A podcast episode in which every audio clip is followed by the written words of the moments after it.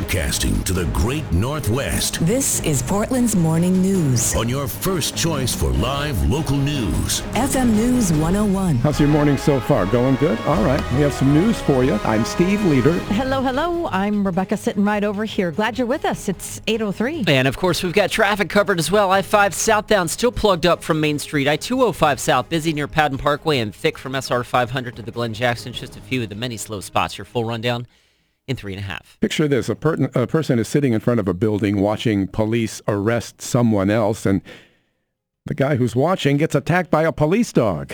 Here's KXL's Justin McDonald.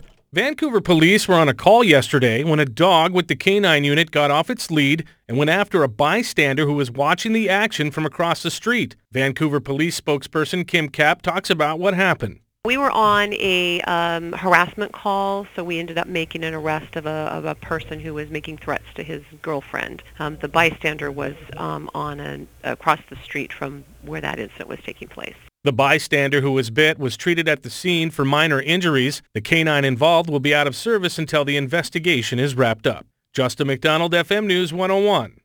Victims of an alleged serial exposer say enough already. David Wendell Schaefer is 44. He's been arrested at least five times, but the cases keep getting dismissed. He's mentally ill and can't help in his own defense. KGW says the last time he was arrested, he was put on a mental health release plan, an outpatient program where it's up to him to comply. Now he's accused of exposing himself to customers at the St. Helens Walmart on Friday. How many times is he going to do this before someone actually does something? One of the alleged victims talking with KGW, Wendell Schaefer was in court yesterday, did not cooperate, and will be back in court today. Pat Boyle, FM News 101. 805 authorities will be checking out what's left of a small plane and a crash site in Gresham later this morning. Rosemary Reynolds says it's a miracle the two men inside could get out of the wreckage on their own power. Gresham Fire sent both to the hospital. They had non-life-threatening injuries. The NTSB and the FAA will be looking for clues as to what happened to make the plane go down. Small planes have a flight data recorder and a cockpit voice recorder. We don't know who was on the plane when it crashed. The aircraft was sold about two months ago. uh, amazing that uh, two folks could land this plane or crash this plane as safely as they could, not cause any injury to any others, and cause minimal injuries to themselves. Still, nobody can believe how incredibly close the plane came to crashing into homes and buildings.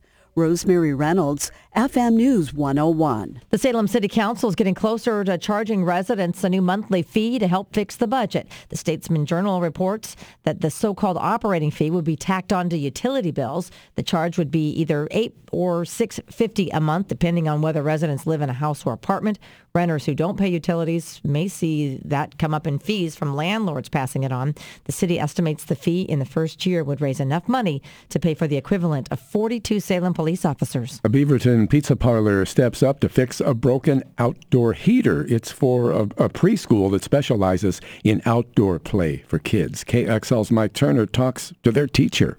Jeannie Hargreaves spends at least half of every school day outside with her three to six year olds, no matter the weather, playing and learning outside. Woodhaven School in southwest Portland provides for students what experts say they need. Three hours a day playing outside. They're in the mud, they're in the water. It happened to be last week. We had a downpour and we all soaked and the children just loved it. They loved every moment of it. And as the year gets on, they you know, they do get used to the cold. She says they hear a lot of good things from children leaving Woodhaven for public schools. Not a good thing was the loss of their outdoor heater at the lunch tables. But Beaverton Pizzicato has stepped up to raise funds for a new one today. Mike Turner, FM News 101. Actor Nicolas Cage has been spotted around Portland. He is starring in and producing a movie called Pig that's being filmed here. It's about a truffle hunter who loses his pig in the woods and must journey into Portland and his long abandoned past to find the pig. It's not clear how much of the movie will actually be filmed here, but if you see Nick, tell him Steve and I say hi. And tell him it's quite a plot you got there, buddy. I'm interested. Curious. 807 Mercedes-Benz of Wilsonville is the number one new and used volume Mercedes-Benz dealer in Oregon. Come see Visit today, or you can go to mbwil.com. Traffic and weather on the 7s from the Mercedes-Benz of Wilsonville Traffic Center, Chris McGinnis. Hey, Steve, earlier uh, stall on the uh, Vista Ridge Tunnel. This was westbound. ODOT's got that moved out of the way now. However, there's a little bit of logjam, as always, right? Kind of residual delay, 405, both uh, north and south ramps onto the westbound Sunset, a little extra plugged up right now. Also on the west side, looks like we got a couple of trouble spots up in the West Hills. One uh, fender bender reported on Barnes Road, not far from uh, Providence uh, St. Vincent's, right, right near uh, Catlin Gable. And right now, traffic is really plugged up. Both directions on Barnes between 217 and uh, and Miller, actually. And it also looks like we might have some trouble on Miller Road heading down towards Barnes, the Barnes Burnside inter or Barnes, I should say. Uh, that traffic a little uh, little extra bunched up, so kind of double trouble there. Burnside itself also the usual slow and go action as you come down the hill from Skyline. Meanwhile, the inbound Sunset is uh, solid from 217 to the tunnel to the tune of about 18 minutes. On the east side, east side of Vancouver, I-205 South, still busy near Padden Parkway, and then thick from SR 500 to the Glenn Jackson. SR 14 westbound, heavy through the Cascade Park area. That drive starts plugging up right around the uh, 164th Avenue on-ramp. Our next update in 10. Stay connected with traffic on the 7s, mornings and afternoons only on FM News 101 KXL. Let's get a weather forecast now here at FM News 101. And it's brought to you by this. It's hard to stop a Trane. You can't match the comfort of the all-new XV19 variable speed, low profile heat pump. Ultra quiet and efficient. Go to your local dealer today, trainzone.com. Good morning. You might find a little drip in the air this morning under cloudy skies, but this goes on to be a mostly sunny finish. So here we go. Uh, developing sunshine during the day up to about 67 at noon. A bright sunny finish, 73. Winds will be light. Tomorrow looks dry, 52 in the morning Wednesday, and then partly cloudy skies all day tomorrow and 72. I'm Rod Hill for FM News 101.